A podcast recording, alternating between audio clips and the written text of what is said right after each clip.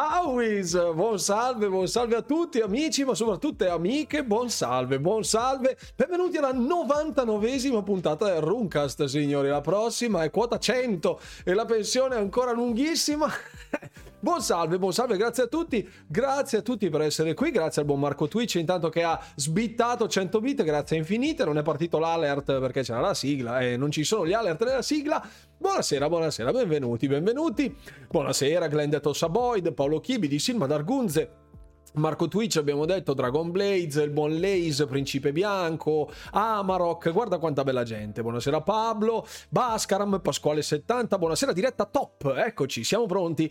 Eccoci, buonasera Votrazam, Silvietta che si mangia sushi. Oh, bravissima Silvietta, buona susciata. Io di solito mi scasso di, di cibo quando è il momento del sushi. Grazie a Glenn Detto Saboid che eh, rinnova per sette mesi. Grazie mille, rinnovate come sempre. Aiutate il canale a crescere perché vedete che qui la fluttuazione è enorme, eravamo a 144 l'altro ieri, adesso siamo a 125, quindi eh, rinnovate, rinnovate per supportare il vostro capitano.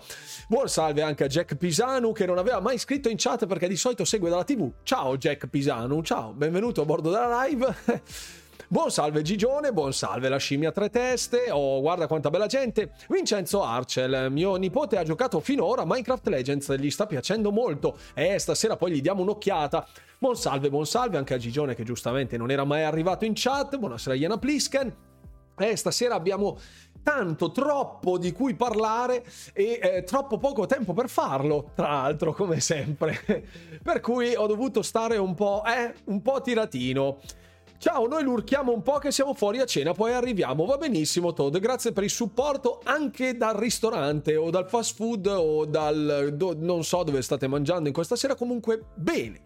Io mi facevo i beveroni proteici al biscotto o alla vaniglia e sono fenomenali, però ora non li prendo più perché hanno un certo costo. Io ho smesso di allenarmi da un po', quindi aveva poco senso continuare a, com- a comprarli. Grazie mille Silvietta per l'abbonamento, grazie infinite, grazie, grazie infinite. Ah, sei abbonata per sei mesi direttamente, anticipatamente, mamma mia che fiducia. Grazie mille Silvietta, grazie, grazie infinite per il sostegno. Il beverone però non è proteico, bensì è il sangue dei, nemi- dei miei nemici, come potete vedere. È un po' smortino questa sera il sangue perché ho cambiato beverone, come sempre, però va bene, però va bene. Buonasera Nuncar e buonasera anche a Palantini, intanto è partito l'Hype Train, grazie mille. Eh, lo so, lo so, lo so, lo so. Qui stasera c'è aria di, c'è aria di croccantezza, c'è aria di disagio anche. Sangue delicato, assolutamente sì. Buonasera Gabri, buonasera, benvenuto. Siamo nel community time, quindi domande a profusione, chiedete ciò che desiderate. Non in merito a Minecraft Legends, che vedremo più tardi, però ci sono cose che sono successe negli ultimi giorni particolari, ne parleremo anche dopo, ovviamente, una volta chiuso il, il, periodo iniziale, il Claudione per, me, per ora Minecraft Legends sembra di ottima fattura, molto bene, lo vedremo dopo. Non l'ho giocato apposta per giocarlo con voi blind, quindi senza nessun preavviso. Tocca chiudere baracche e burattini Cup. Xbox sta fallendo. Meno 18% di vendite. Stanno crollando le vendite. Ah, meno 18% stanno crollando. Beh. Bene, allora meno male allora a questo punto. Buonasera dal pub, dice Mim. Ciao carissima, benvenuta, benvenuta. Buon salve al nostro Cloud, buonasera. Buonasera Rune, buonasera, ciao a tutti, ciao Danimor, ciao, benvenuto anche a te bordo della live. Ho visto, ho visto i dati di vendita di Xbox, mamma mia, come al solito il disfattismo fine a se stesso che davvero non c'è, non c'è, ha parole delle testate italiane, quindi ci si fida. Mamma mia, sta crollando il mondo di vendita delle console Xbox. Dobbiamo chiudere tutto, tuttissimo. Basta, basta Xbox, vendiamo, compriamo l'Amstrad. Neanche tra il sangue di Jim port- il sangue di Jim portalo ai vampiri di Redfall. Guarda, io non credo, non credo personalmente che possa assomigliare al sangue di Jim Ryan perché è un po' troppo rosso, però va bene, però va bene, lui è una persona elegante e com'è che era, com'è che era la frase, scusate? Eh, sofisticati, sofisticati. L'utenza, l'utenza è sofisticata, quindi è di sangue blu, non di sangue rosso. Ecco fatto. È sempre un piacere, anche per me, anche per me averti qui. Serata cubettosa, allora sì, seconda serata sarà cubettosa. Andremo a giocarci Minecraft Legends. L'Amstrad non ce la faccio, troppi ricordi, Claudione.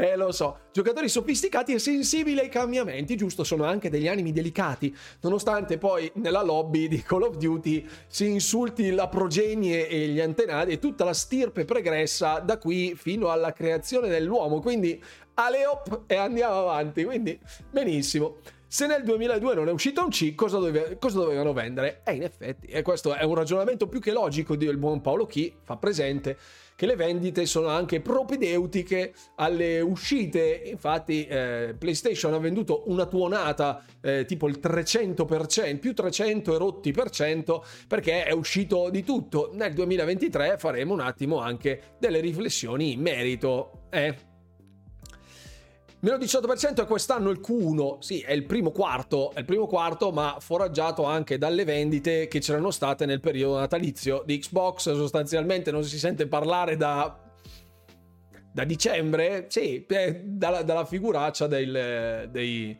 dei TGA. Vabbè, comunque, comunque. No Amstrad, sempre viva Commodore 64, giustamente, giustamente. Comunque sì ragazzi, questa serata sarà ricca di informazioni, ricca di polemiche anche, perché no, ovviamente sempre un po' di polemica ci sta, rende il tutto più frizzantino, ma soprattutto di piani, sì, perché c'è il momento dei piani futuri ragazzi, mannaggia la miseria. È un casino per il sottoscritto, ultimamente è un casino, adesso vi spiego perché. Oltre ad aver ma sono l'unico e non interessano se guadagno tanto meno. No, Pablo, anche a me sinceramente non viene in tasca nulla perché mi basterebbe con lo 0,1% delle, delle vendite che finisse nelle mie tasche per campare di rendita tipo per la vita, ma a, prescindere, ma a ma a prescindere comunque si fa per ciarlare, giustamente, per contestualizzare e un po' anche per sbugiardare le, le cialtronate che troviamo scritte sulle varie testate, specialmente le nostre. Ecco. Buonasera Ciurma, ciao, ciao Tony, ciao Tony, benvenuto. Ho una chitarra, va benissimo. Si sente, certo che si sente parlare di Xbox solo negativamente, ma come disse un genio del marketing, l'importante è che se ne parli, che sia in negativo o in positivo. Ma è vero, è il, ehm, il discorso. Io mi ricordo che dissero la pubblicità peggiore era, era quella cattiva, perché effettivamente polarizza molto l'utenza e quindi attira l'attenzione in maniera particolare, no? Quindi, giusto così. Cosa pensi di Diablo 4? Secondo te come sarà la divisione definitiva? Ha raggiunto la fase gold Diablo 4 e ci sarà da parlarne anche questa sera, non in termini eh, squisitamente ludici, ma sono state condivise le performance ufficiali di Diablo 4 all'interno delle, del mondo console e quindi andiamo a vedere perché stasera torneremo a parlare leggermente di performance, non di Redfall, perché qua abbiamo già esaurito davvero tutto l'arsenale che avevo a disposizione, l'ho sparato tutto in due live, quindi basta, basta, aspettiamo il 2 maggio e vediamo, e vediamo un po' successivamente. Comunque, ludicamente parlando, secondo me può fare la differenza. Dipende un po' come saranno implementate un sacco di cose. Hanno spiegato tanta roba di Diablo 4, ma non nello specifico, quindi hanno buttato lì un po' di idee che sì, sono estremamente interessanti, dipende poi come verranno implementate, seguite e come l'utenza poi le affronterà, con che grado di interesse. Per me la console war è rimasta agli anni 80, giustamente. Giustamente. Dovrebbero te- gli dovrebbero dare le testate invece di leggerle. In effetti, sì, buonasera al nostro Red. Aspettiamo Redfall 2, perfetto. Andiamo già al sequel noi direttamente. Buonasera anche a Matteo Mirror Fate. Allora, un po' di programmi, visto che siamo nella, alle 21.09. Allora, per la centesima puntata del Runcast non ho in programma assolutamente niente, ma il giorno 2 maggio, che sarà il giorno di uscita di Redfall, farò sostanzialmente una mezza maratona, se vogliamo, quindi sarà una bella 6 ore intensive di live che partiranno sostanzialmente dal mattino e arriveranno alla metà del pomeriggio per poi ritrovarci successivamente a parlarne la sera, quindi farò una bella sessione, bella lunga. Maratona estendibile 4 mesi.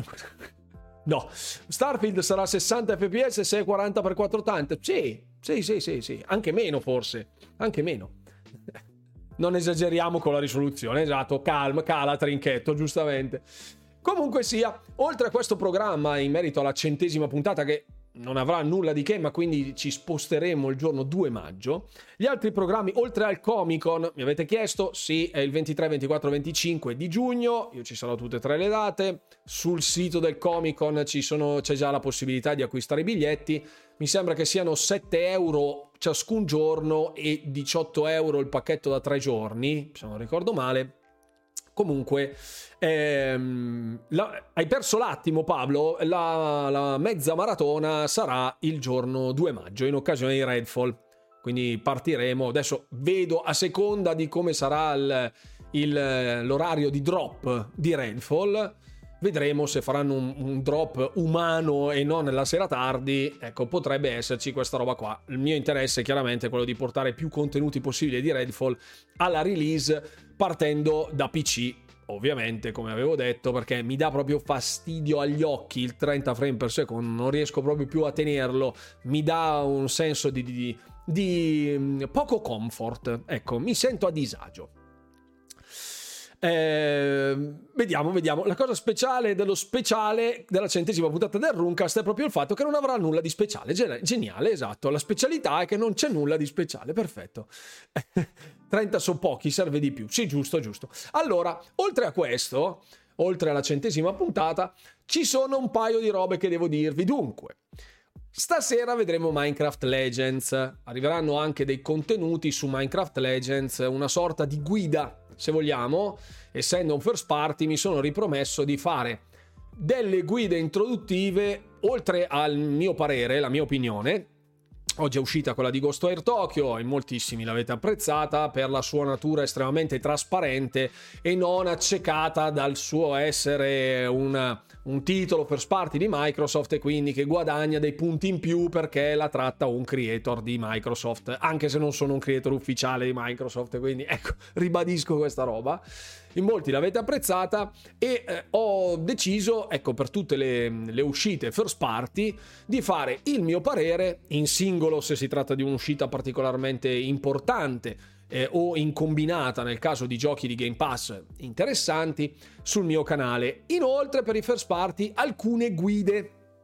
Quindi per Redfall sicuramente arriverà qualcosa, per Minecraft Legends sicuramente arriverà qualcosa, per avvicinare anche dei contenuti più ludici magari e meno strettamente informativi in modo che qualcosa resti lì, si abbia una traccia fruibile anche per tutti coloro che vogliono semplicemente giocare e del mondo dell'informazione a 360 gradi gli interessi meno. Come vedete sto cercando di portare più contenuti anche di questo tipo qua, quindi vi invito chiaramente a passare sempre sul canale, supportare tutti i video, lasciare il like, il commentino, tutte le cose che seducono l'algoritmo e mi permettono di macinare numeri e diventare inesorabilmente più grande magari si accorgeranno che esistiamo anche noi un bel giorno.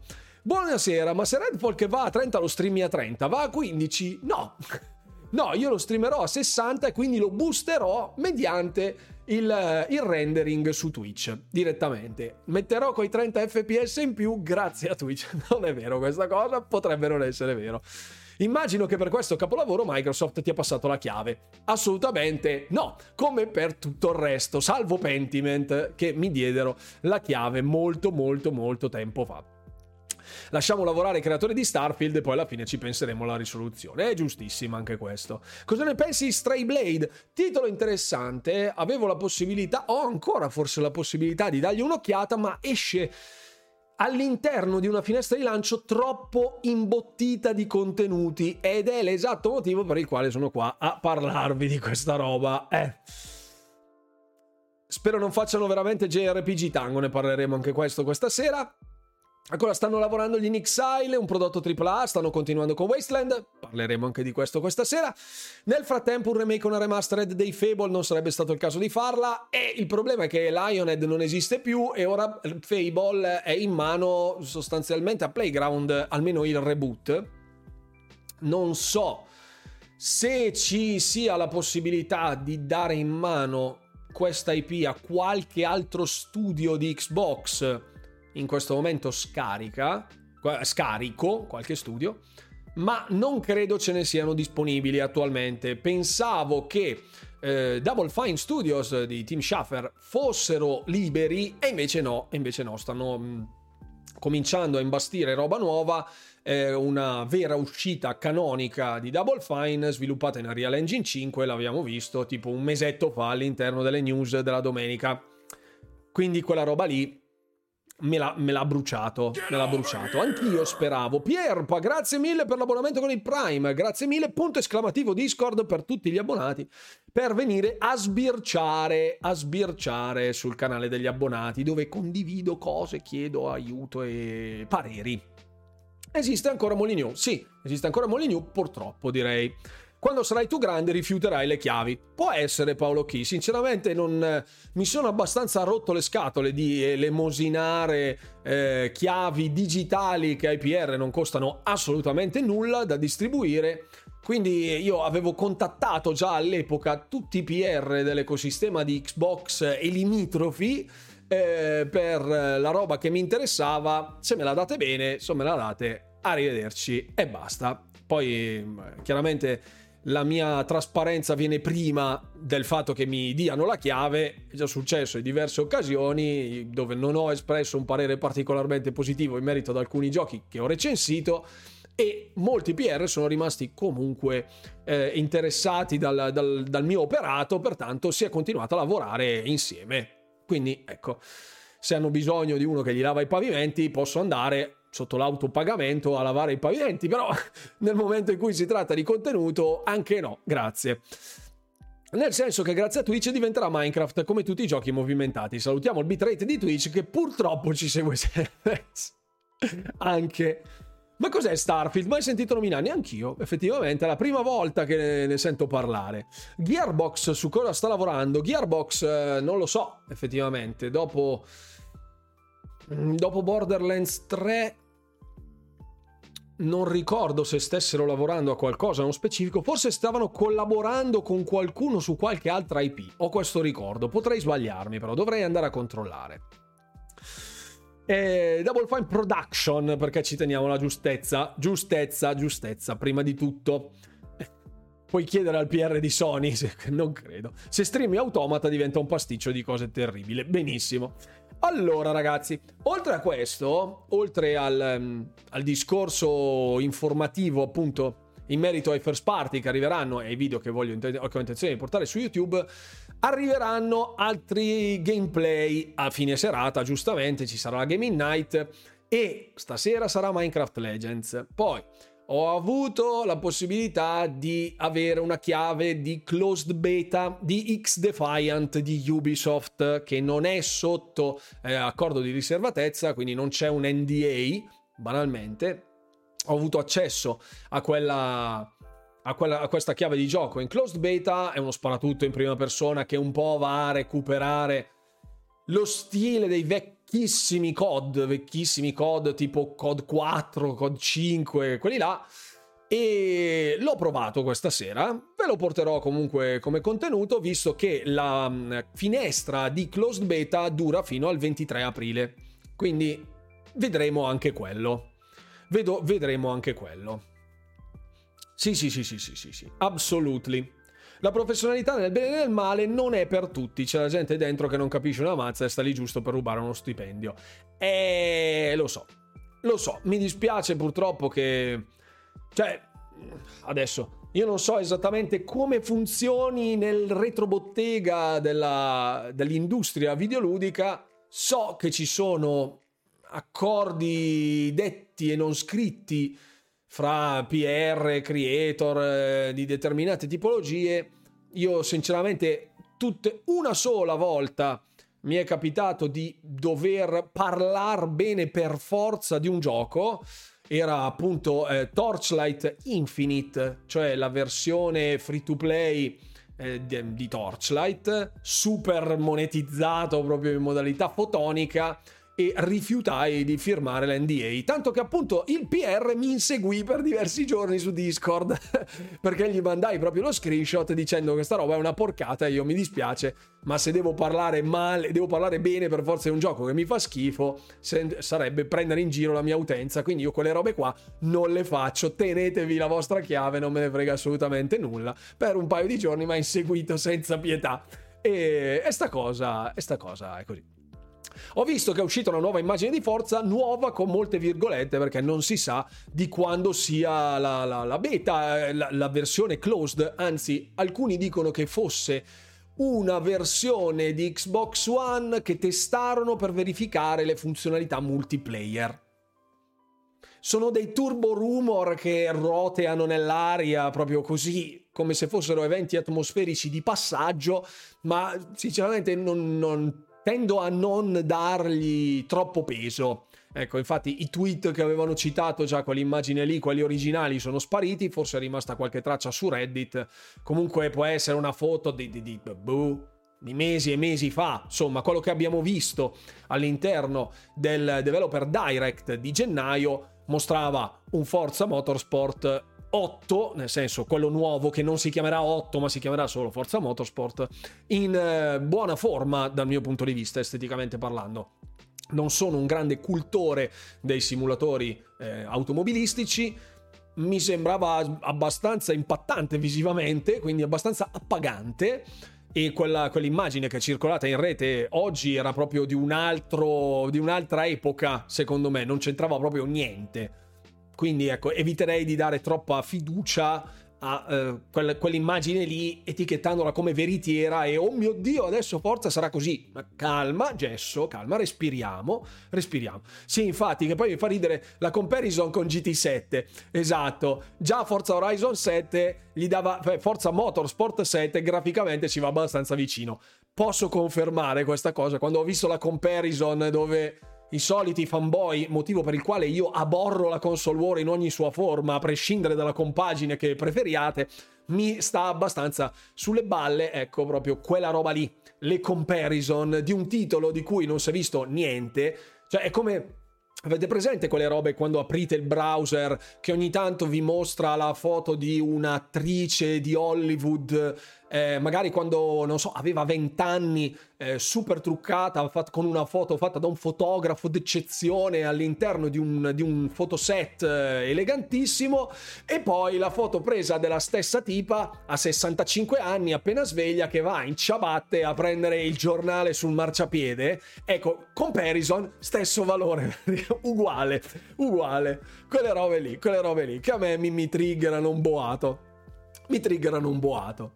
Basta guardare degli youtuber che si dicono indipendenti e poi usano casualmente ogni prodotto Sony. Vedi cosa è successo con Forspoken. Anche quelle robe lì purtroppo è perché internet non dimentica, ma tende, fra virgolette, a perdersi ogni tanto qualche pezzo. Ha una memoria a breve termine abbastanza preoccupante internet in generale. Infatti anche sta roba insomma, le, le, ultime vicissitudini anche all'interno dell'ecosistema di Xbox eh, spesso vengono coperte più all'estero perché content creator italiani di Xbox sono davvero pochissimi, molto, molto, molto pochi. Eh, la gente sta male, ho scritto un commento su un video dicendo peccato che il DLC di, Forza, di Horizon 2 non ci sia per PS4 dopo che hanno fatto tutto il gioco e il DLC è un buco in confronto, mangiato vivo dai porci. Ecco, io non ho la, non, non, non, credo ci sia un nuovo trailer di Redfall Negan, non ho, non ho idea sinceramente del DLC. Volevo ringraziare Microsoft per non avermi mandato l'email con il codice per l'abbonamento che avevo riscattato. Contatta l'assistenza HDX qua, contatta l'assistenza che te le ridanno al volo, al volo, al volo. finirà che le piste di motorsport saranno sui pianeti di Starfield e si correrà con le astronavi. Spin-off. Diciamocelo chiaramente, lo screenshot trafugato è della versione Xbox Serie X. Esatto, sì, sicuro. Paragonare GT7 a Forza Motorsport 8 è come paragonare graficamente a Vaud, di cui abbiamo uno screen di un tizio con una spada e una magia viola, contro Horizon Forbidden West. Abbastanza, abbastanza. Fortuna che stai facendo una community sana e credimi che comunque è molto difficile Paolo Chi. Eh, Matteo, molto difficile. Tuo equipaggio che ha una buona memoria ti gratifica, grazie mille Paolo Chi. Buonasera Fiziu. Buonasera, buonasera Fizio. Sarebbe un'idea interessante, perché no? Passiamo subito alle info, visto che sono le 21.24, andiamo di là nel browser. Ale, oh! Ed eccoci qua. Oh, se vi siete persi il video di stasera alle 6, perché giustamente oggi ho fatto la video recensione di Ghostwire Tokyo e stasera c'è il video di, eh, del Game Pass, delle uscite del Game Pass, è uscita questa roba qua oltre ai già noti che avevamo già visto nel corso del tempo, Coffee Talk e eh, Homestead Arcana e Cassette Beasts, che vedemmo all'ID at Xbox circa due settimane fa. Emoticon della lacrimuccia, benissimo. Oltre a questi tre e a Redfall e The Last Case of Benedict Fox, che già da, sappiamo già da tempo eh, sarebbero arrivati nelle date confermate. Le uniche due novità, se vogliamo, sono Medieval Dynasty che gira su Xbox One adesso e io ho paurissima, buonasera Passerotto. Medieval non c'era già, sì c'era già Medieval Dynasty, eh, Davide, ma non, eh, non c'era la versione Xbox One, c'era solo la versione Xbox Series e su PC e anche su cloud mancava proprio la versione Xbox One. Io personalmente non invito mai nessuno, grazie a HDXGua per l'abbonamento, grazie per i tre mesi. Sì, di nuovo Dynasty. Non invito nessuno a giocarlo su Xbox One. Adesso non ricordo esattamente il giorno di uscita, scusate, eh, perché non è che mi interessi particolarmente dopo averlo giocato su Serie X e anche su PC. Ah, ecco, dopodomani esce Medieval Dynasty. Sarà la versione Xbox One Già quando uscì la versione Xbox Series X ed S non era ottimizzata per girare come si deve, infatti era un titolo anche abbastanza vecchio su PC e vederlo girare su Serie X a 30 frame era a 30 frame quando andava di lusso, quando non c'era niente a schermo, era, era già, eh, faceva già male al cuore. Sono passate circa due settimane e arri- è stata messa a disposizione una patch correttiva che portava il gioco ai 60 frame su serie X ed S.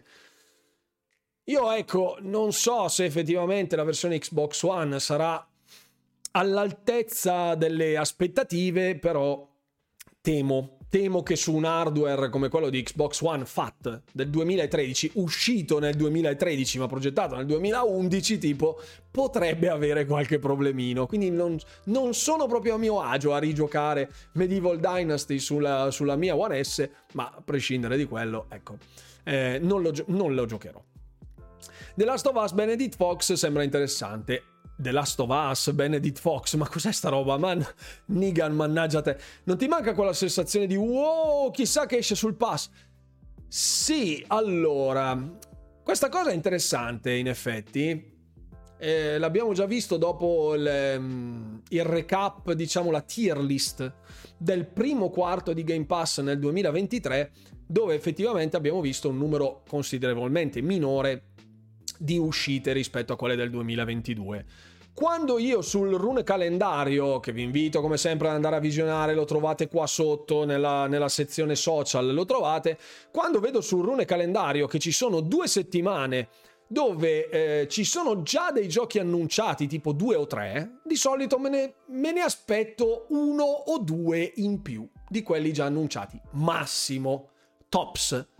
E questa roba effettivamente toglie un po' spazio all'effetto surprise.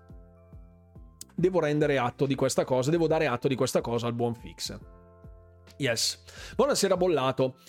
Eh, body shaming sulla Xbox One curvi vergogna? No, no, assolutamente, si chiama proprio Fat. Ecco, non, è, non ce l'ho con lei alle, ai chip grosso, ecco, ai chip grossi. Stasera ho fatto la prima missione di Minecraft Legend su Xbox One, un po' di casino con i comandi, ma è giocabile bene, bene. Non so l'ottimizzazione come sia stata fatta, buon Nico, però presumo bene se, se ne parli così, ben venga, ben venga. Poi lo vedremo stasera giocato su serie X, poi io ci giocherò molto probabilmente su PC, però mh, mm, eh, comunque ci passerò del buon tempo secondo me. Va bene a 60 frame, perfetto.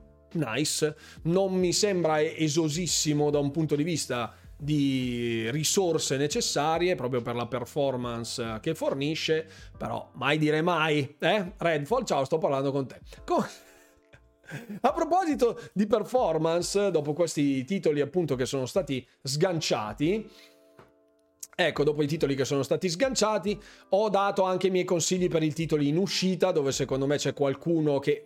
titoli che lasciano il catalogo, che mm, qualcuno secondo me è meritevole di essere giocato. Il mio cuore risiede in Tetris Effect Connected perché sono un anziano e quindi per me il Tetris era la vita, specialmente sul vecchio Game Boy, proprio il brick, quello, quello cubico che si mangiava quattro batterie tutte le volte, performance esattamente, proprio quello. E ehm, però ecco, ehm, io personalmente l'ho super divorato Tetris Effect Connected, specialmente giocando contro mia moglie, contro altri amici online, con la gente della community. E altri tre sicuramente, questi tre sono mm, anche consigliabili secondo me. Questo Bugsnax principalmente per i più piccoli, Destroy All Humans per il momento nostalgia della Xbox OG, quella vecchia, e Dragon Quest Builders 2 se mh, mm, i giochi che arrivano prossimamente non vi interessano e cercate un tunnel in cui infilarvi per prossimi per le prossime 100 ore di gioco. Unsold io non l'ho apprezzato particolarmente, devo essere sincero. No, devo essere sincero, eh sì, lo so. Diablo 4 potrebbe uscire a fine anno sul Game Pass? Può essere, chi lo sa, Deathblood, chi lo sa, chi lo sa. Tetris è un gioco leggendario che ha fatto la storia, assolutamente sì, assolutamente sì.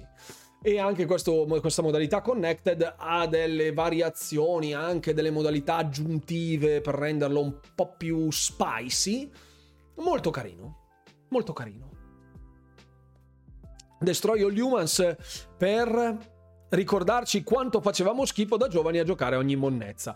No, vabbè, il vecchio Destroy All Humans era effettivamente un po' bruttino. Ehm, lo vivo con molta nostalgia, a dire la verità, perché è legato a determinati ricordi, ma a prescindere il nuovo Destroy All, eh, Destroy All Humans, questa remastered sostanzialmente, è carino, è un gioco carino che secondo me ci può stare, lo si gioca, lo si finisce niente di trascendentale, però comunque un pezzo di storia di Xbox, generalmente. Più che altro lo spero per Diablo a fine anno per il tuo compleanno, Deathblood. Eh, non sarebbe male, non sarebbe male averlo sul Game Pass, ma staremo a vedere. Staremo a vedere. Andiamo avanti, sempre parlando di Diablo, sempre parlando di performance. Abbiamo Diablo 4 con le sue performance. Il buon Rod Ferguson, quindi ehm, scusate, Verga, figlio di Fergus, scusate, perché questo è il suo nome italiano, perché Rod sta per Verga, ok? Rod, o, tondo, dipende, dipende se lavoriamo nella carpenteria oppure nella, nella scultura del legno, ecco. Verga, figlio di Fergus, ha affermato al Major Nelson Podcast che Diablo 4 andrà su Serie X in 4K 60 frame e su Serie S in 1080 60 frame. Not bad, not bad.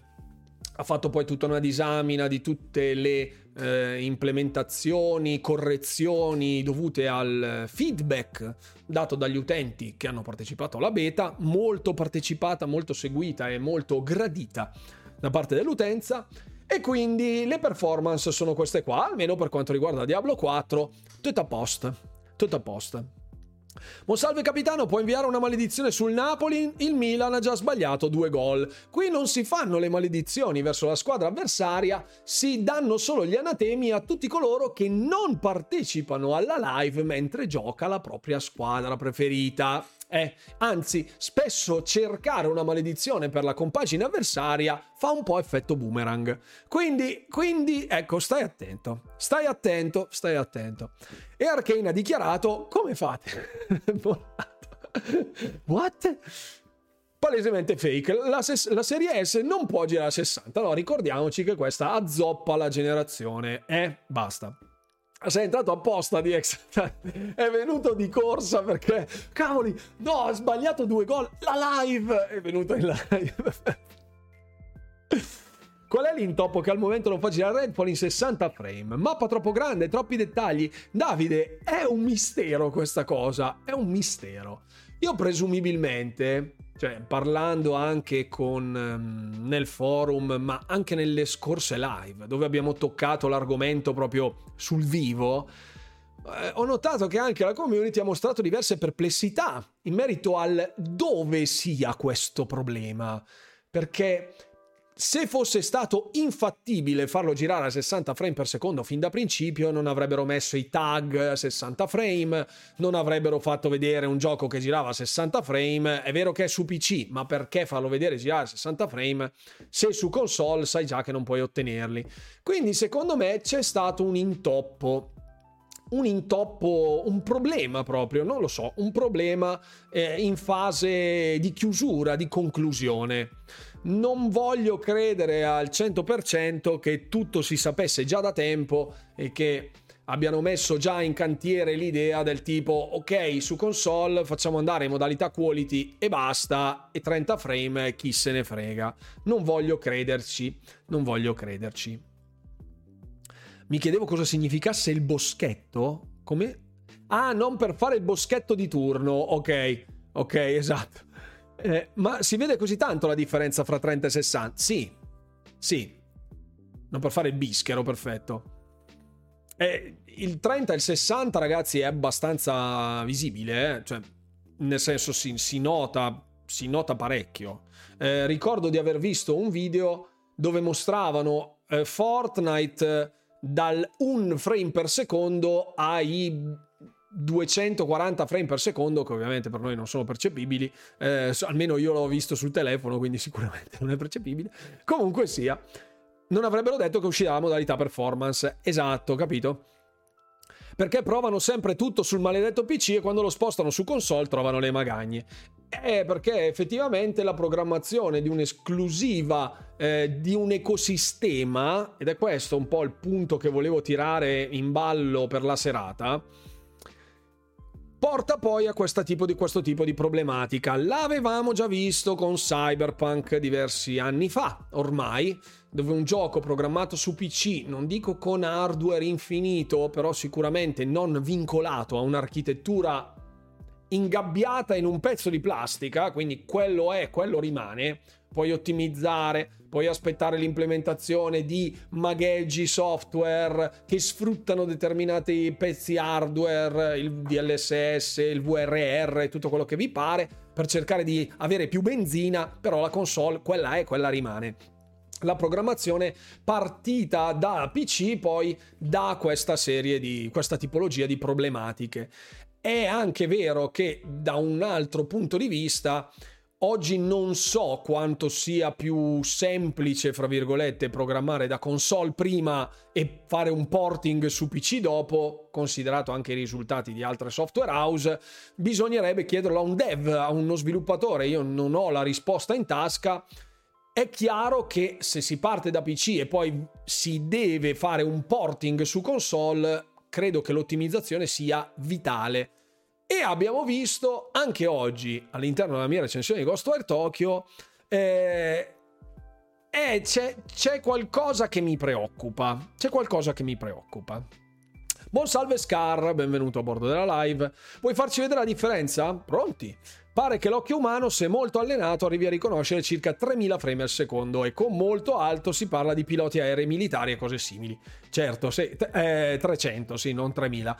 Io in merito ai 240 frame per secondo dipende anche poi come viene compresso un video, eh, perché comunque la compressione video arriva fino a un tot. Quando si renderizza un video, lui renderizza un certo numero di frame. Più numeri di frame ci sono, chiaramente, più, più il frame rate è alto, più il video è pesante, ma più deve esserci anche uno schermo in grado di riprodurlo a quel frame rate. Tramite il telefonino non credo si possa raggiungere quella roba, quindi parliamo di limiti estremi legati alla natura umana, che è ben più perfetta rispetto a quella te- della tecnologia. Secondo, ma secondo lei, perché alcuni giochi anche frenetici tipo Forza Horizon sono godibilissimi a 30 frame? Allora, un conto è che sia godibile.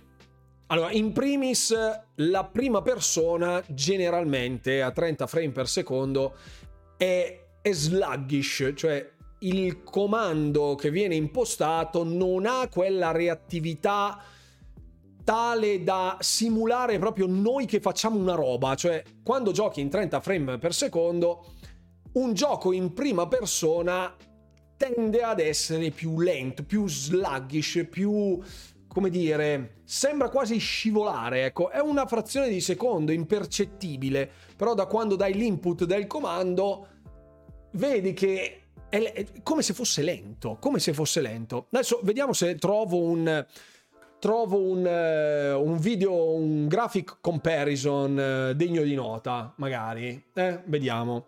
Eh, 60 fps versus 30 fps. Vediamo. Vediamo cosa ci dice. Ecco, cerchiamo un video. Ecco, questo c'è un GTA comparison. Ecco. Chiaramente GTA è solo un pretesto. Ecco, così vediamo. L'ultimo Far Cry 5 era 30 sulla One X, sì. Ok, questo è un frame per secondo, ok? Così almeno facciamo un po'... Ecco. Praticamente scatta una istantanea ogni secondo. Tic, tic, tic. Questo è un, un frame per secondo. Ingiocabile. E eh, vabbè. Ok, qui adesso vediamo se va avanti per ere geologiche oppure si sblocca. Ok, perfetto. Ora compara l'1 frame per secondo col 5 frame per secondo. Questi sono 5 frame per secondo. Ok? Non è comunque giocabile. E eh, vabbè, e qua ci siamo. Ok. Scatta, do- raddoppia gli FPS. Lo mandiamo a 10 frame per secondo.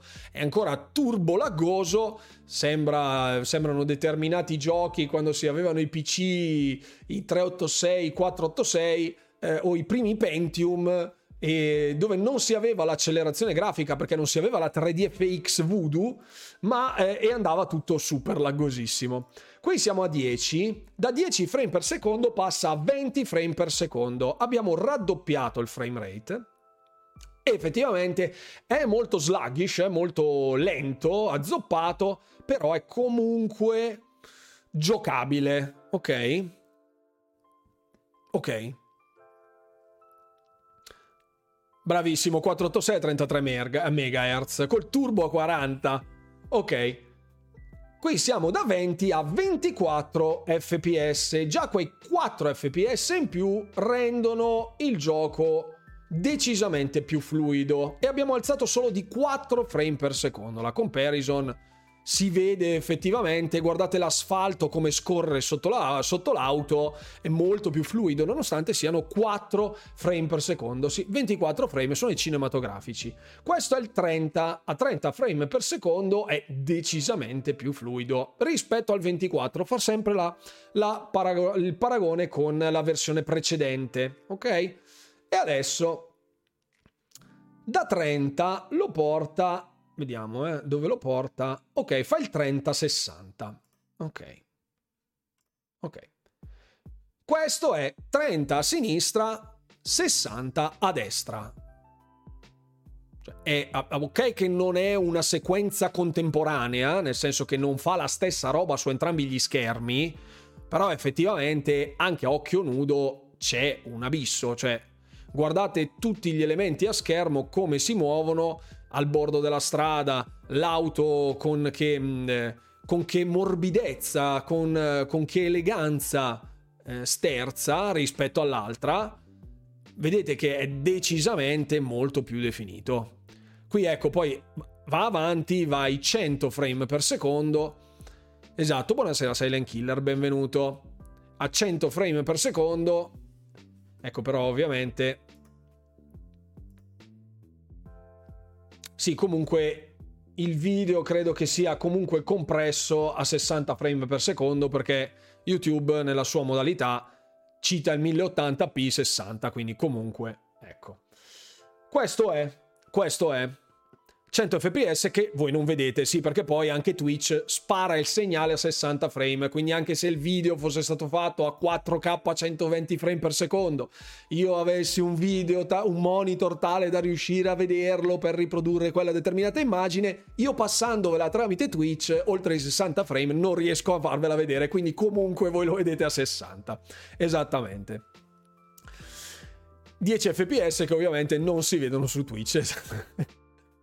non, è per, non è però così impattante come tra il 20 e il 30. Sì, perché fra il 20 e il 30 è invalidante, mentre fra il 30 e il 60 non è invalidante. Però, secondo me, se dovessimo fare una comparison su un FPS, su, un, uh, su uno shooter, vediamo che cosa ci propone YouTube. Vediamo Tutubo che cosa ci propone. Non ce lo fa vedere? Non ci fa vedere. Qua c'è un Red Dead Redemption, però è, un, è in terza persona. Io dirò. Mh, mm, eh, vediamo, scriviamo proprio first person shooter. Perché poi se scrivo FPS lui capisce, sì, ok, te li sto cercando gli FPS. ok. Eh, no, non trovo niente. Dovrei, tro- dovrei cercare qualcosa. Overwatch, eccolo qui. Overwatch. Questo è un, F- è un, first person shooter, ok? Quindi immaginatevi che questo sia Redfall, ok? Facciamo una comparativa banale. È vero che non è così, è vero che il motore grafico non è quello, è vero che non è un open world perché alla fine questo è un MOBA fatto in arena, fatto tutto quel cazzo che volete, va benissimo. Tutto, tutto, va benissimo, tutto, ok? Se questo cacchio di motore grafico non riesce a spingere a 60 frame per secondo, il problema, chiaramente, il, quello di Redfall, è insito nel motore grafico. Il fatto che però il motore grafico su PC riesca a spingere a una determinata performance, anche su PC non di altissima lega, non di altissimo livello, non ha, non rappresenta, non è il problema l'engine, ma è eh, come viene ottimizzato su console. Qui siamo a 10 frame per secondo. Ok? Buonasera, buonasera Fabio, buonasera e buonasera anche a Nomad. Ciao Nigan, buona serata, grazie. Ok, eh, il problema non è giocare a 30 frame in sé, il problema è farlo dopo che ti sei abituato a 60. Ok, buonasera, buonasera Nico. Qui siamo a 10 fps. È vero che fra 20 e 30 si vede la distanza, si vede a occhio nudo, cioè voi immaginatevi che però tutti questi movimenti che lui sta facendo siano corrispondenti a un movimento fluido sul controller, perché poi c'è anche questo, cioè il nostro, fermo un secondo, il nostro cervello eh, funziona quando un gioco ci sembra comfortable e quando a ogni pressione del tasto dell'analogico il gioco risponde in una maniera più immediata, responsiva possibile, più aderente possibile. La trasposizione dall'impulso meccanico della, dello, dello steering della levetta, della flessione della levetta, corrisponde a un movimento del nostro personaggio in game. Se questa roba va piano, il nostro cervello cerca per uno strano scherzo di adeguarsi. Cioè, quando noi premiamo e il gioco lagga, se noi dovessimo giocare in lag, cioè spostando arriva dopo il segnale al, al video, il nostro cervello è come se cercasse di autoconvincersi di aver premuto in ritardo perché l'occhio fa vedere un'immagine che con un movimento successivo al nostro comando. Allora dice, cavolo, ho sbagliato io a schiacciare allora. Questo, esacerbato, chiaramente iperbolizzato nella sua natura, è ciò che sta alla base del motion sickness, cioè quando il movimento non corrisponde esattamente all'immagine che noi vediamo, ma c'è questa sorta di sfalsamento, il cervello sbarella e dà la sensazione di nausea. Quella roba lì. Quella roba lì. Siamo a 10 fps adesso andiamo avanti. Esatto, esatto, esatto, passerotto. Hai visto The X? Sei qua in live, il Milan ha segnato, bravo, non mollare la live. Devo essere sincero, da ragazzo ho giocato tante volte a 20 fps. Sì, ma il problema, allora, da ragazzo a 20 fps, io non so quale sia la tua età, comunque presumibilmente se sei dell'88, da ragazzo nel 1995, una roba del genere, cioè fra i 7 e i 15 anni, ok? Eh, dovrebbe esserci un range di giochi che possono gio- girare comodamente, comodamente, giravano comunque a 20 frame per secondo, 24 frame per secondo e avevamo l'abitudine da questo punto di vista. Io sfido chiunque a giocare a Doom del 1994, giocarselo tipo a 20 frame è un'agonia, è un'agonia è un'agonia. Poi dipende certo dalla natura del titolo. Se come dice Passerotto, ultima credo di averlo giocato a 14, e eh vabbè, è logico. Se andiamo a vedere i vecchi giochi di ruolo, anche i vecchi Baldur's Gate, per esempio, quindi parliamo della seconda metà degli anni 90, non avevano i 60 frame per secondo i titoli come Baldur's Gate, ma è un gioco di ruolo vecchia scuola e 30 fps sono più che comodi. Dipende da anche da che titolo stiamo analizzando. L'esatto motivo per cui è stata scatenata tutta sta polemica è perché Redfall è un first person shooter, non è in terza persona, non è un'avventura. Ecco, vedete, qui siamo a 30, ok? Qui siamo a 30 frame. Questo è 30. Ok. E adesso va a 60. Aspetta, eh. E questo è a 60. Cioè, un conto è questo e un conto è questo. Mi sembra un abisso. Cioè, avete visto come in GTA 5, cioè, davvero è, è proprio lampante. Guardate com'è legnoso e guardate qua com'è fluido. Cioè, si vede proprio dal giorno alla notte, anche quello che ha registrato questo video, fategli un applauso, che continua a aprire sto cavolo di menu, eh, si vede proprio come è fluido. In, un sparatutto, in uno sparatutto in prima persona questa sensazione è ancora più accentuata. A 30 fps non sarà ingiocabile, per l'amor del cielo, però sicuramente rovina parecchio l'esperienza di gioco. Qui siamo a 120 frame per secondo e vabbè. E qui finisce perché ovviamente poi non è più percepibile.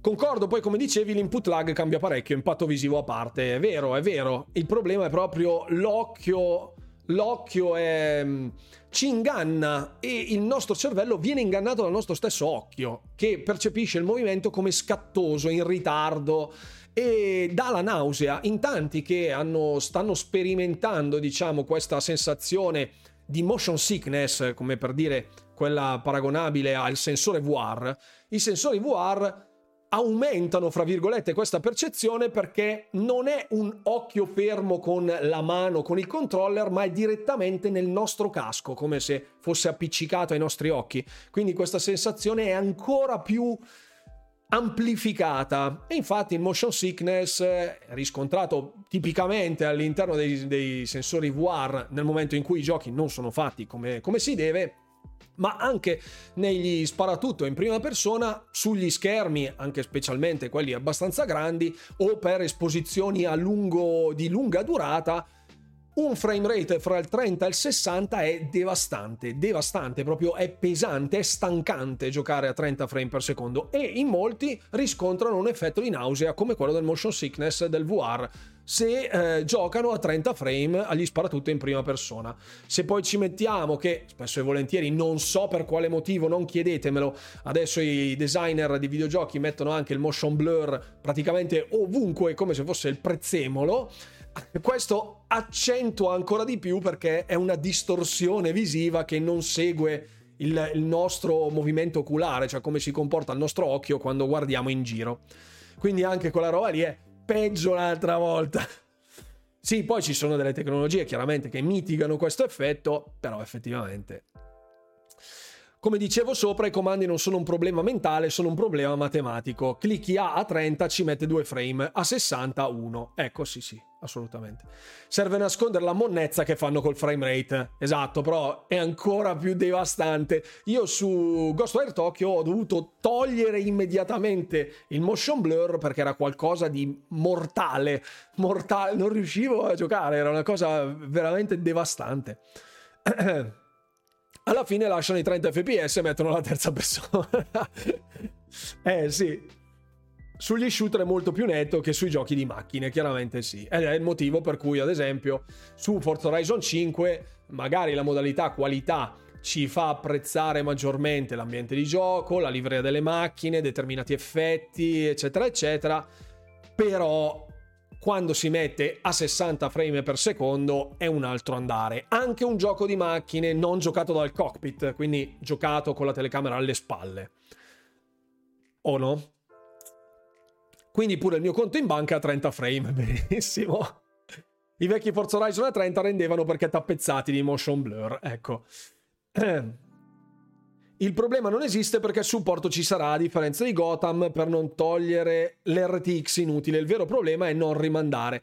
Sì, nel caso specifico di Redfall, sì, ma allora a questo punto, già che siamo in ballo, balliamo, no? Ok. Sì, no, anche sui giochi, sui giochi di corsa a 60 frame si sentono tantissimo. Dalla visuale all'interno dell'abitacolo credo siano vitali. Poi io non sono un grande esperto eh, perché non gioco mai in modalità abitacolo perché sono una pippa. Però il buon Davide GT84, che è un esperto di giochi di racing game, credo possa confermare questa, questa idea, come diceva il buon Fix, che siano pesantissimi anche nei giochi di corse in generale. Eh, soprattutto un gioco di macchina, la stessa cosa degli FPS. Fra bassi e alti frame c'è proprio un altro feeling, il motion blur è una bestemmia da disattivare sempre, giustamente. giustamente, giustamente. Oh, c'è il motion blur. Togli. Perfetto. Dipende dal gioco, su Formula 1 li pretendo, su Forza Horizon non ho problemi a 30. Sì, sì, vabbè, ma poi chiaramente poi gusto personale, però comunque c'è una componente anche di gameplay legata al frame rate e non sia solo un vezzo estetico. Questo è quello che dovrebbe essere. Eh, per quanto riguarda invece altri problemi sempre legati al, al, frame rate, non si sa la data dell'aggiornamento di Redfall e questo è uno dei problemi cardine, eh, buon Fabio, perché effettivamente dicono sì, la patch arriverà, grazie, quando? Fra un anno? non lo sappiamo. Ed era esattamente il mio motivo nel, il motivo per il quale durante la live di, di domenica dissi proprio super apertamente che se si trattasse di un mese per avere questa maledetta patch, credo che con tutto il polverone che hanno sollevato quelli di Arkane con sta roba dei 30 frame per secondo, se dicessero usciamo al day one con 60 frame ma esce il 2 giugno, a nessuno sarebbe importato niente del ritardo. Io sono abbastanza certo di questa cosa, abbastanza certo. Ok, adesso proseguiamo.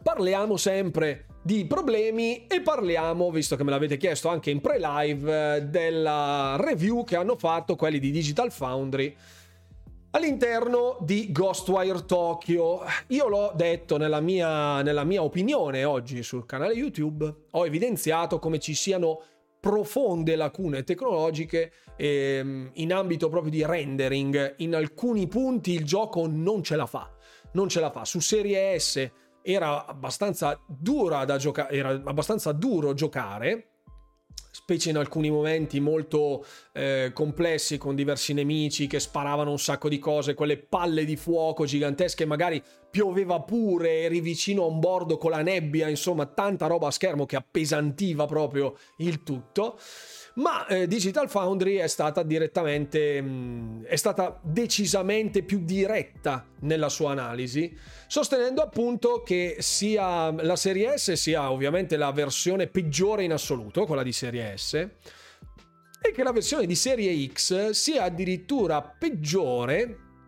rispetto a quella di PlayStation 5 nonostante ci sia stato, come dicevo nel video, un anno in mezzo per cercare di ottimizzare. E qua, e qua è il vero problema. Parlavamo prima di ottimizzazione di adattamenti di giochi che da PC vengono portati su console, spesso ficcati dentro a pedate. Ghostware Tokyo è un, un esempio, se vogliamo, di un gioco nato per, su PlayStation, perché era un'esclusiva PlayStation, e dopo un anno l'adattamento che è stato fatto è pari a zero, se non peggio. Se non peggio. Vabbè, la versione peggiore è su un Athlon 3000, vabbè, grazie. Non ci hanno guardato. Vedi, questa roba... Eh, scusate, leggo. Salutiamo i, giappo- i giapponesi che non gliela fanno proprio. esatto, esatto. Non potevano farlo semplicemente 2K a 60 fps su serie X e 1080-30 su serie S. No. No. No. Esatto. Esatto, esatto. Cioè noi ci lamentiamo...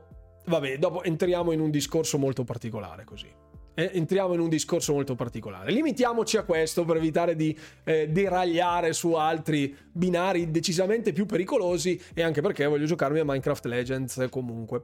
Eh, un Xbox e una PS5 a 1000 euro non venderebbe? Dipende. dipende, deve essere paragonato a ciò che offre.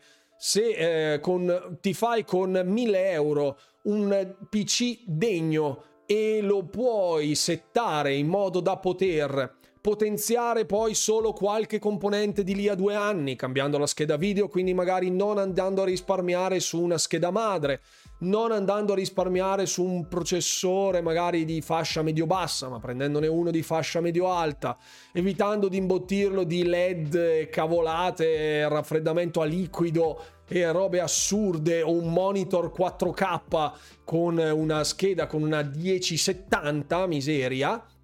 Se ci fosse oculatezza all'interno del, dell'hardware building, proprio della costruzione di una console, cercando di avvicinarla a un PC con quelle specifiche, avvicinarla, eh, chiaramente non è possibile farla uguale, allora potrebbe vendere a 1000 euro perché dici vabbè non ti devi comprare il monitor, non, devi, non, hai bisogno di spazio, lo attacchi alla televisione, non devi smanettare perché poi anche con il discorso PC installa, e patch, scarica, questo e quell'altro, console è da gioco tecnicamente.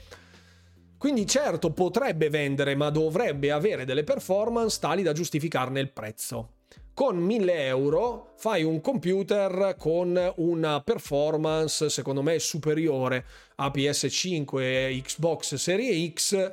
Certo, devi considerare comunque delle spese aggiuntive perché uno comunque si deve comprare il monitor, ok? Però a prescindere ha un peso, ha una spesa sensata considerando poi che la console la compri finché vive resta lì e basta il PC poi puoi potenziarlo nel corso del tempo. La scheda video hai 300 euro che ti avanzano, vendi la tua e te ne compri un'altra con 200 euro di più che magari ha qualche giga di video RAM dedicata in più, eccetera, eccetera. E quindi pian piano riesci a rimanere a galla su una console. Il problema è sempre quello, l'ottimizzazione. E lì si scoprono le magagne. Sì, certo, il PC, certo, anche il PC puoi collegarlo alla TV, ovviamente, ovviamente, però ho amico Phil su Xbox, quanto è bello che sta giocando Minecraft Legends, benissimo. Eh, le console da quando esistono i giochi migliorano col tempo, non è questione di roba, se la vuoi ne spendi 1500 e ti fai un PC. Qua parliamo di caproni a programmare e sono d'accordo con Pablo. Qui Ghostwire Tokyo è stato preso, la versione PS5, rimaneggiato il codice per farlo girare sull'architettura Windows, sull'architettura Xbox, basta, fine, perché ci sono dei punti in cui su Xbox Series X, che tecnicamente è più performante, la cui versione dovrebbe essere aggiornata con un anno di sviluppo, non è stato fatto nessun aggiornamento, nessun passo avanti, anzi sono stati fatti dei passi indietro. E sta roba è preoccupante è preoccupante dal mio punto di vista. No, questo è il punto, il punto chiave. Ecco, c'è un estratto eh, direttamente dalla, dal video appunto di Digital Foundry che vi lascio qui come sempre sul canale se volete dargli un'occhiata. È lì in chat. Dicono appunto che ehm, PS5 fa girare sostanzialmente meglio Ghostwire Tokyo rispetto a una serie X, che è decisamente un disappointment, cioè una, una delusione, ecco, considerando quanto... Ehm, quanto how poorly the PS5 ran the title to begin with, cioè quanto ehm, era partita male, fra virgolette, cioè quanto poco avesse la PS5, quanto tempo poco, da quanto poco tempo eh, era stata lanciata la PS5 sul mercato quando uscì la versione di Ghostwire Tokyo. Serie S eh, gira considerevolmente peggio di entrambe le console di alto livello. Ghostwire Tokyo su Xbox Series X e su Serie S è una grande delusione. I problemi chiave eh, rispetto alla release PS5 non sono stati fissati. C'è scritto proprio qua, quindi non sono stati fissati, ok? Quindi performance, le performance sono incosti- inconsistenti, l'input, quindi la pressione dei tasti e il conseguente feedback nel nostro cervello è molto sluggish, quindi è molto scivoloso, molto so, claudicante, non so come si possa dire, e ci sono un numero ridicolo di opzioni in termini visivi. E anche, anche lì in effetti su serie X fai questo, attiva questo, togli quell'altro, degli slider da girare destra e sinistra, mettete modalità performance, modalità qualità, basta, lasciate stare gli smanettamenti che sono tipici dell'ecosistema del PC dove ci sono un sacco di componenti hardware da considerare, quindi ognuno ha la sua build, console quello è, devi farlo al meglio per quell'hardware, stop, almeno io la penso così. Ehm, appunto, e oltre a questi problemi comuni, il frame rate tende a essere sostanzialmente più basso su serie X rispetto a PS5 e la qualità del ray tracing è peggiore rispetto a quello di PS5 e soffre di problemi di glitch, di glitch visivi. Quindi è stato fatto proprio un lavoro da cani. Io questa, ecco, l'articolo il video di Digital Foundry è di 4 ore fa. Ecco, io ovviamente non l'avevo visto il video quando ho realizzato la recensione, che appunto è salito oggi a mezzogiorno il video, ma sostanzialmente va a confermare un po' tutte le problematiche che avevo evidenziato, almeno da un punto di vista tecnico. Poi che ci sta non fare i puristi, di non essere mm, particolarmente avvezzi al mondo del, de, dei setting hardware, tutto quello che vogliamo, però con un titolo uscito praticamente un anno e mezzo fa, un anno fa, ok? Da quando è stato iniziato lo sviluppo sono passati diversi anni, quando Microsoft ha acquisito Bethesda e quindi anche Tango Gameworks, Microsoft avrebbe dovuto quantomeno sincerarsi di eh, preparare poi tutti i titoli eh, usciti su console PlayStation come esclusive, quindi Deathloop e Ghostwire Tokyo nello specifico, per prepararle a una release su Xbox, perché poi sarebbero stati dei suoi first party. Questa cosa non solo non è stata fatta, ma anzi ci troviamo noi proprietari, fra virgolette, di questa IP, utenza Xbox che ha come mm, first party Ghostwire Tokyo, si trova in una situazione peggiore rispetto a PlayStation e questa cosa è semplicemente inaccettabile, inaccettabile. A Microsoft manca un po' il pugno di ferro della concorrenza che sui first party è decisamente più esigente. Ma sai che io sono, mm, sono abbastanza titubante, fra virgolette, perché vedo sempre Microsoft, una mega corporazione di ingegneri eh, nati con il mondo del PC e che vedano un po' le console come... Boh, sembra che... come se fossero dei giocattoli, capito? Mi dà, mi dà quest'idea. Mi dà, probabilmente è sbagliata, eh? probabilmente è sbagliata, ma mi dà quella sensazione lì, come se fosse un giocattolo del tipo sì, vabbè, gira così e bon. È inutile però fare tutta una serie di proclami, eh, cercare la console più potente del mercato, andare ad acquistare delle proprietà intellettuali che poi non riesci ad ottimizzare al meglio sulla tua console. Se quantomeno non spremi un po' gli sviluppatori obbligandoli a lavorare con un livello di cura maggiore. Io ricordo chiaramente che ci fossero tutte le carte in tavola, tutto apparecchiato per il 2003 come un anno spaventoso di Microsoft. Ok, ve lo ricordate? L'anno scorso eravamo stradelusi ai TGA per, ecco, piano con la parola ingegnere che mi tocca sul vivo. Mille cifre che fanno girare la testa. esatto, quella roba lì.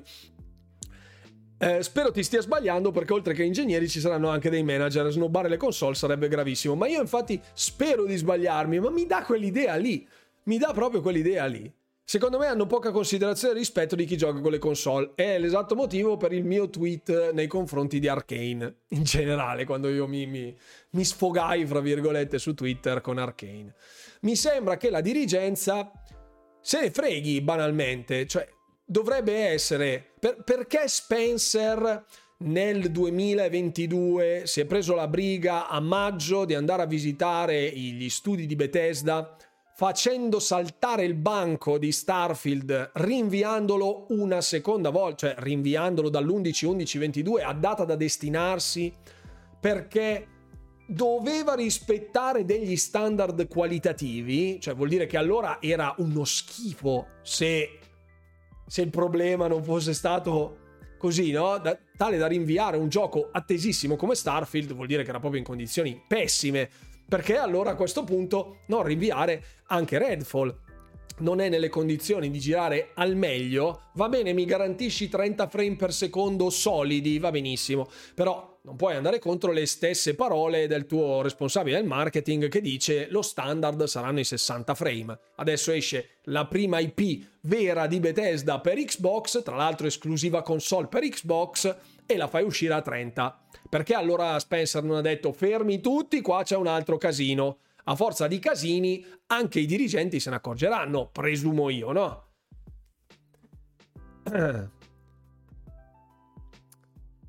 Sbagliati per una volta su troppe acquisizioni per la tua teoria? No, non ho capito.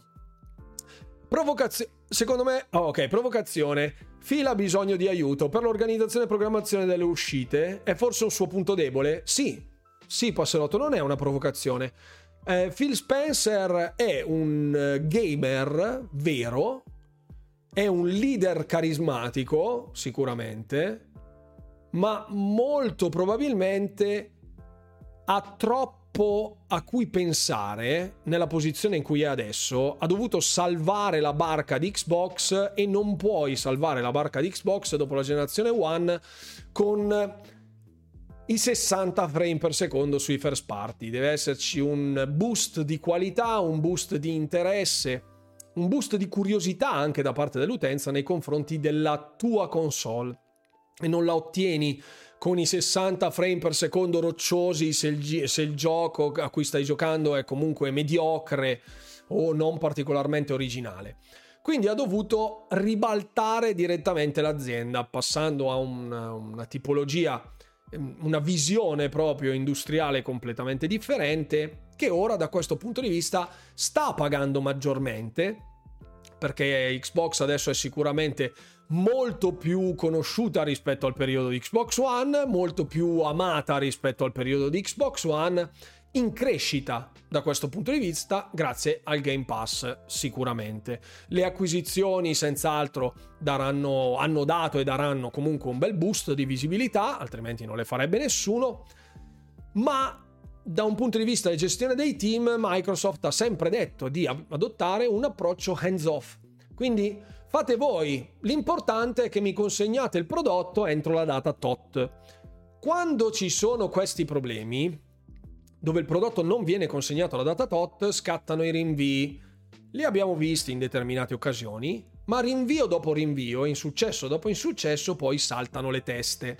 E questa cosa è molto, molto brutta, molto pericolosa, anche per Xbox stessa. Capite? Eh, capite che cosa, che cosa intendo? Adesso andiamo nel dettaglio se tutti i giochi che annunci li rinvii, poi, cre- poi perdi di credibilità. Ed è assolutamente giusto. È assolutamente giusto. Oltretutto noi consolari i giochi li paghiamo più cari, sì abbiamo bisogno anche dell'always online per giocare online tutta una serie di cose che c'è già da moltissimo tempo, è giusto.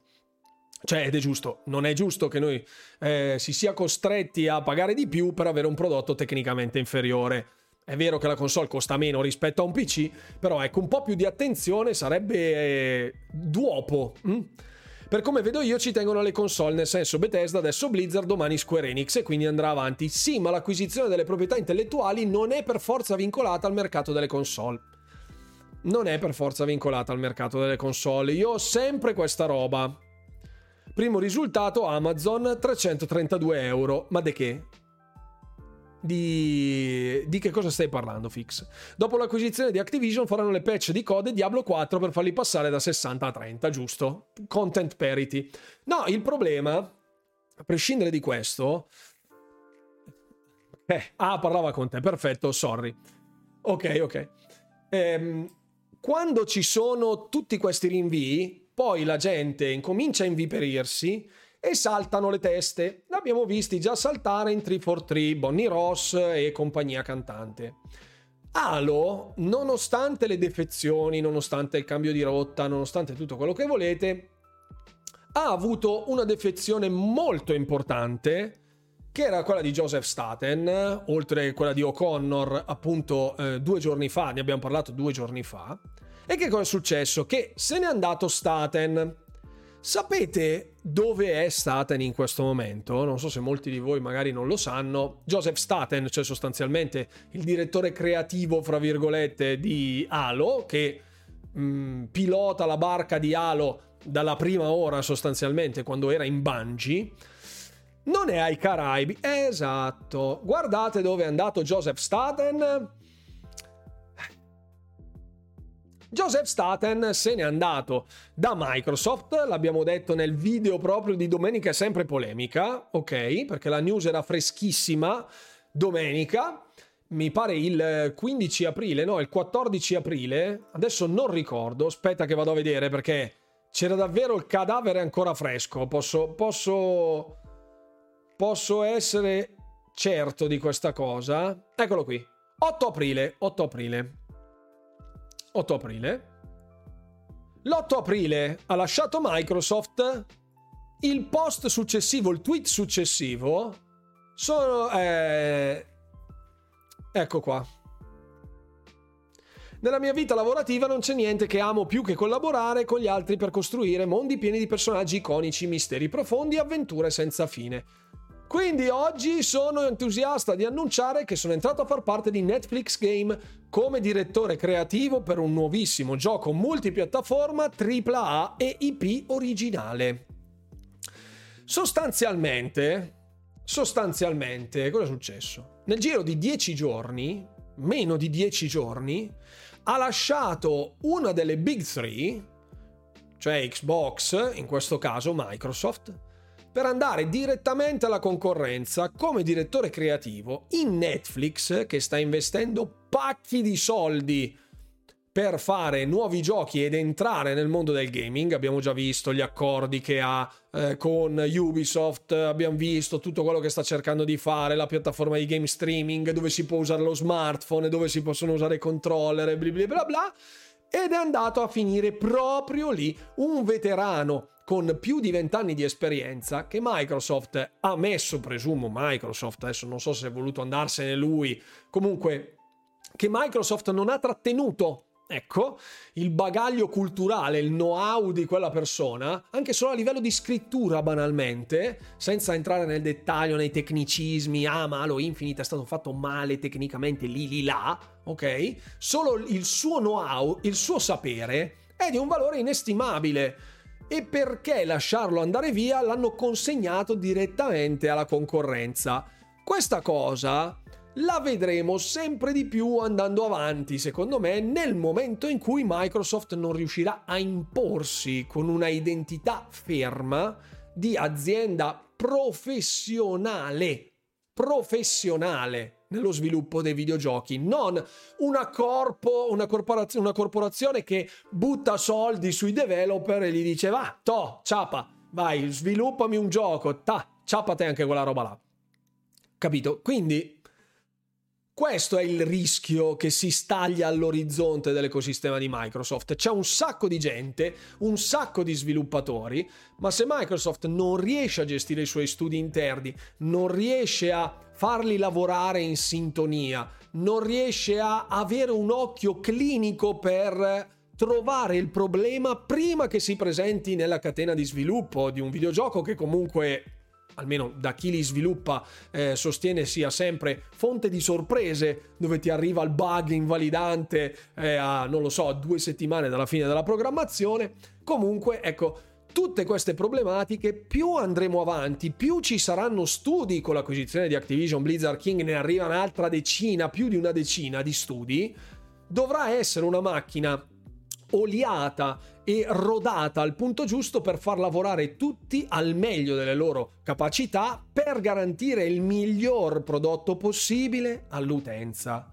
Perché è vero che è importante raggiungere più persone possibile, aprire al gaming a più persone possibile, ma non deve mai mancare la qualità, altrimenti si finisce con lo stereotipo, fra virgolette, no? Dove ci sono aziende che fanno dell'ottimizzazione il loro marchio di fabbrica e fanno girare delle robe allucinanti su dei dispositivi barbinissimi rispetto alle potenzialità delle console di nuova generazione e quindi loro sono quelli bravi a programmare quindi automaticamente se il tuo titolo non esce secondo lo standard fissato automaticamente passi come un'azienda di serie B e puoi avere quel cavolo che vuoi al tuo interno, che comunque l'immagine complessiva dell'azienda ne risentirà. Quindi l'immagine sarà, sì, c'è una mega industria che lancia soldi agli sviluppatori per fargli fare dei giochi. Stop. Ma non metti cura nel prodotto finito. E questa roba qua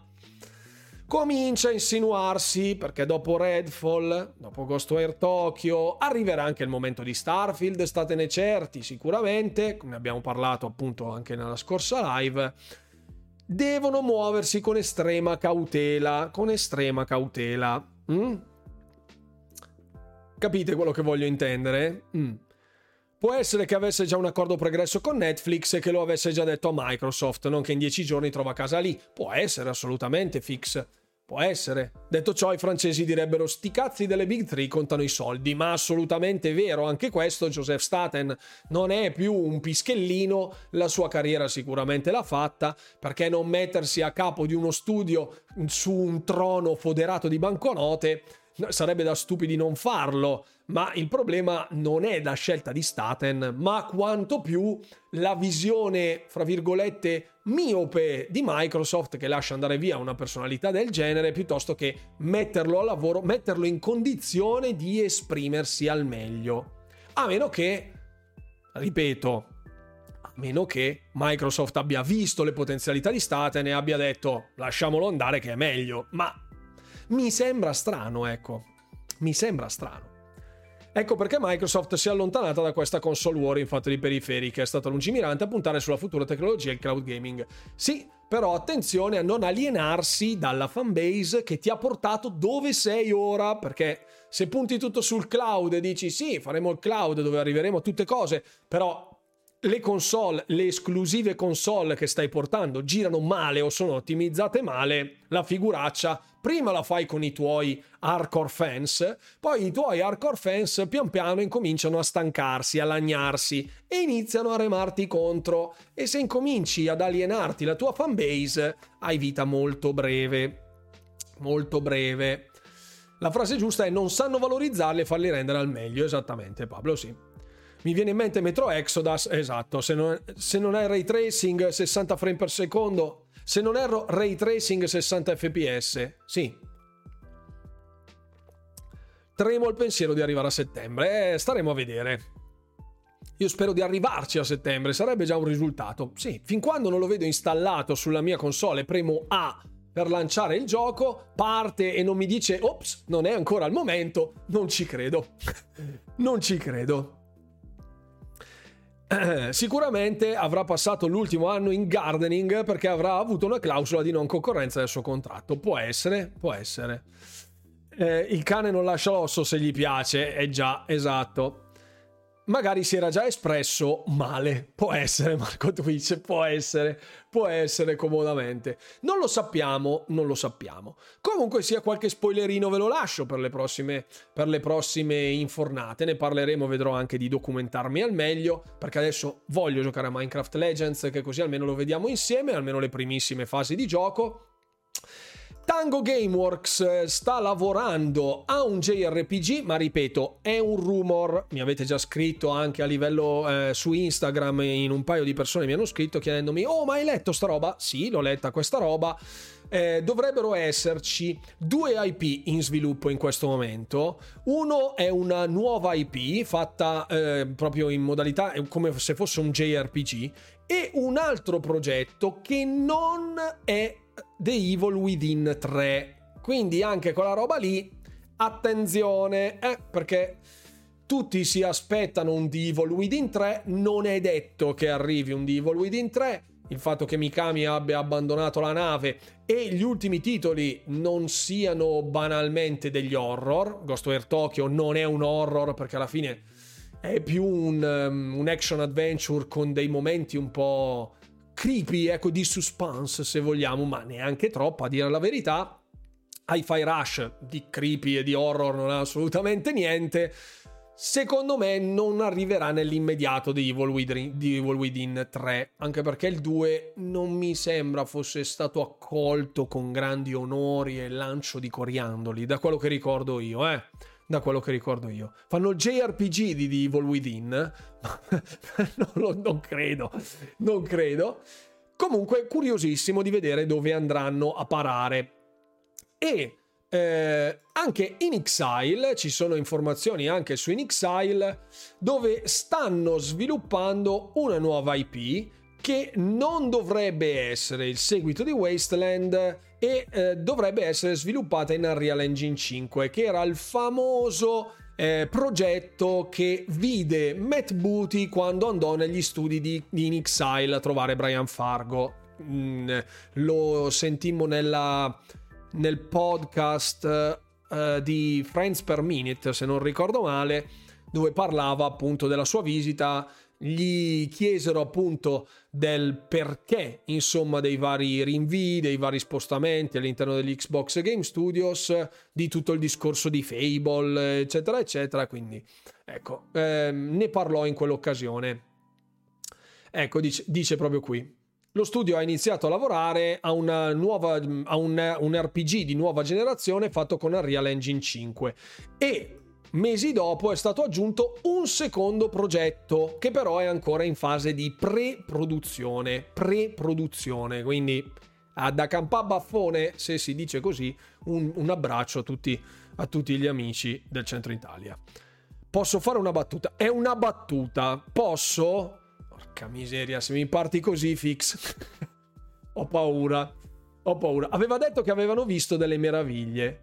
Sì, sì. È il segreto di Pulcinella. Eh, dai, dai, eh, dai, su, dai, su. Sentiamo questa battuta fix. Tocca farsi bannare, ok, perfetto. Posso, ho già pronto col time, sono già pronto col timeout, guarda. Fila ha spostato il loro progetto. A loro il progetto Skatebound che dolore tutte le volte che ne sento parlare di Scalebound. Si riapre uno squarcio nella mia gabbia toracica, decisamente. Mamma mia, che male. Il male vero. Il male vero è la sofferenza, la sofferenza vera. Il gruppo che ha fatto la release piratozza di Minecraft Legends si chiama Rune. Coincidenze? Non so, c'è una, una release pirata di Minecraft Legends? Mi sono perso qualcosa probabilmente. Scalebound in isometrica, mamma mia che il sangue dagli occhi. Oddio, è una battuta. Penso Suicide Squad. Perfetto, fermiamoci da questo momento di cringe. Grazie mille. Buon salve, Chris Paltair. Sì, che non è un'operazione cuore aperto. Infatti, infatti, c'è tanta altra roba che mi sarebbe piaciuto vedere e analizzare con voi. La vedremo la prossima volta, ovviamente.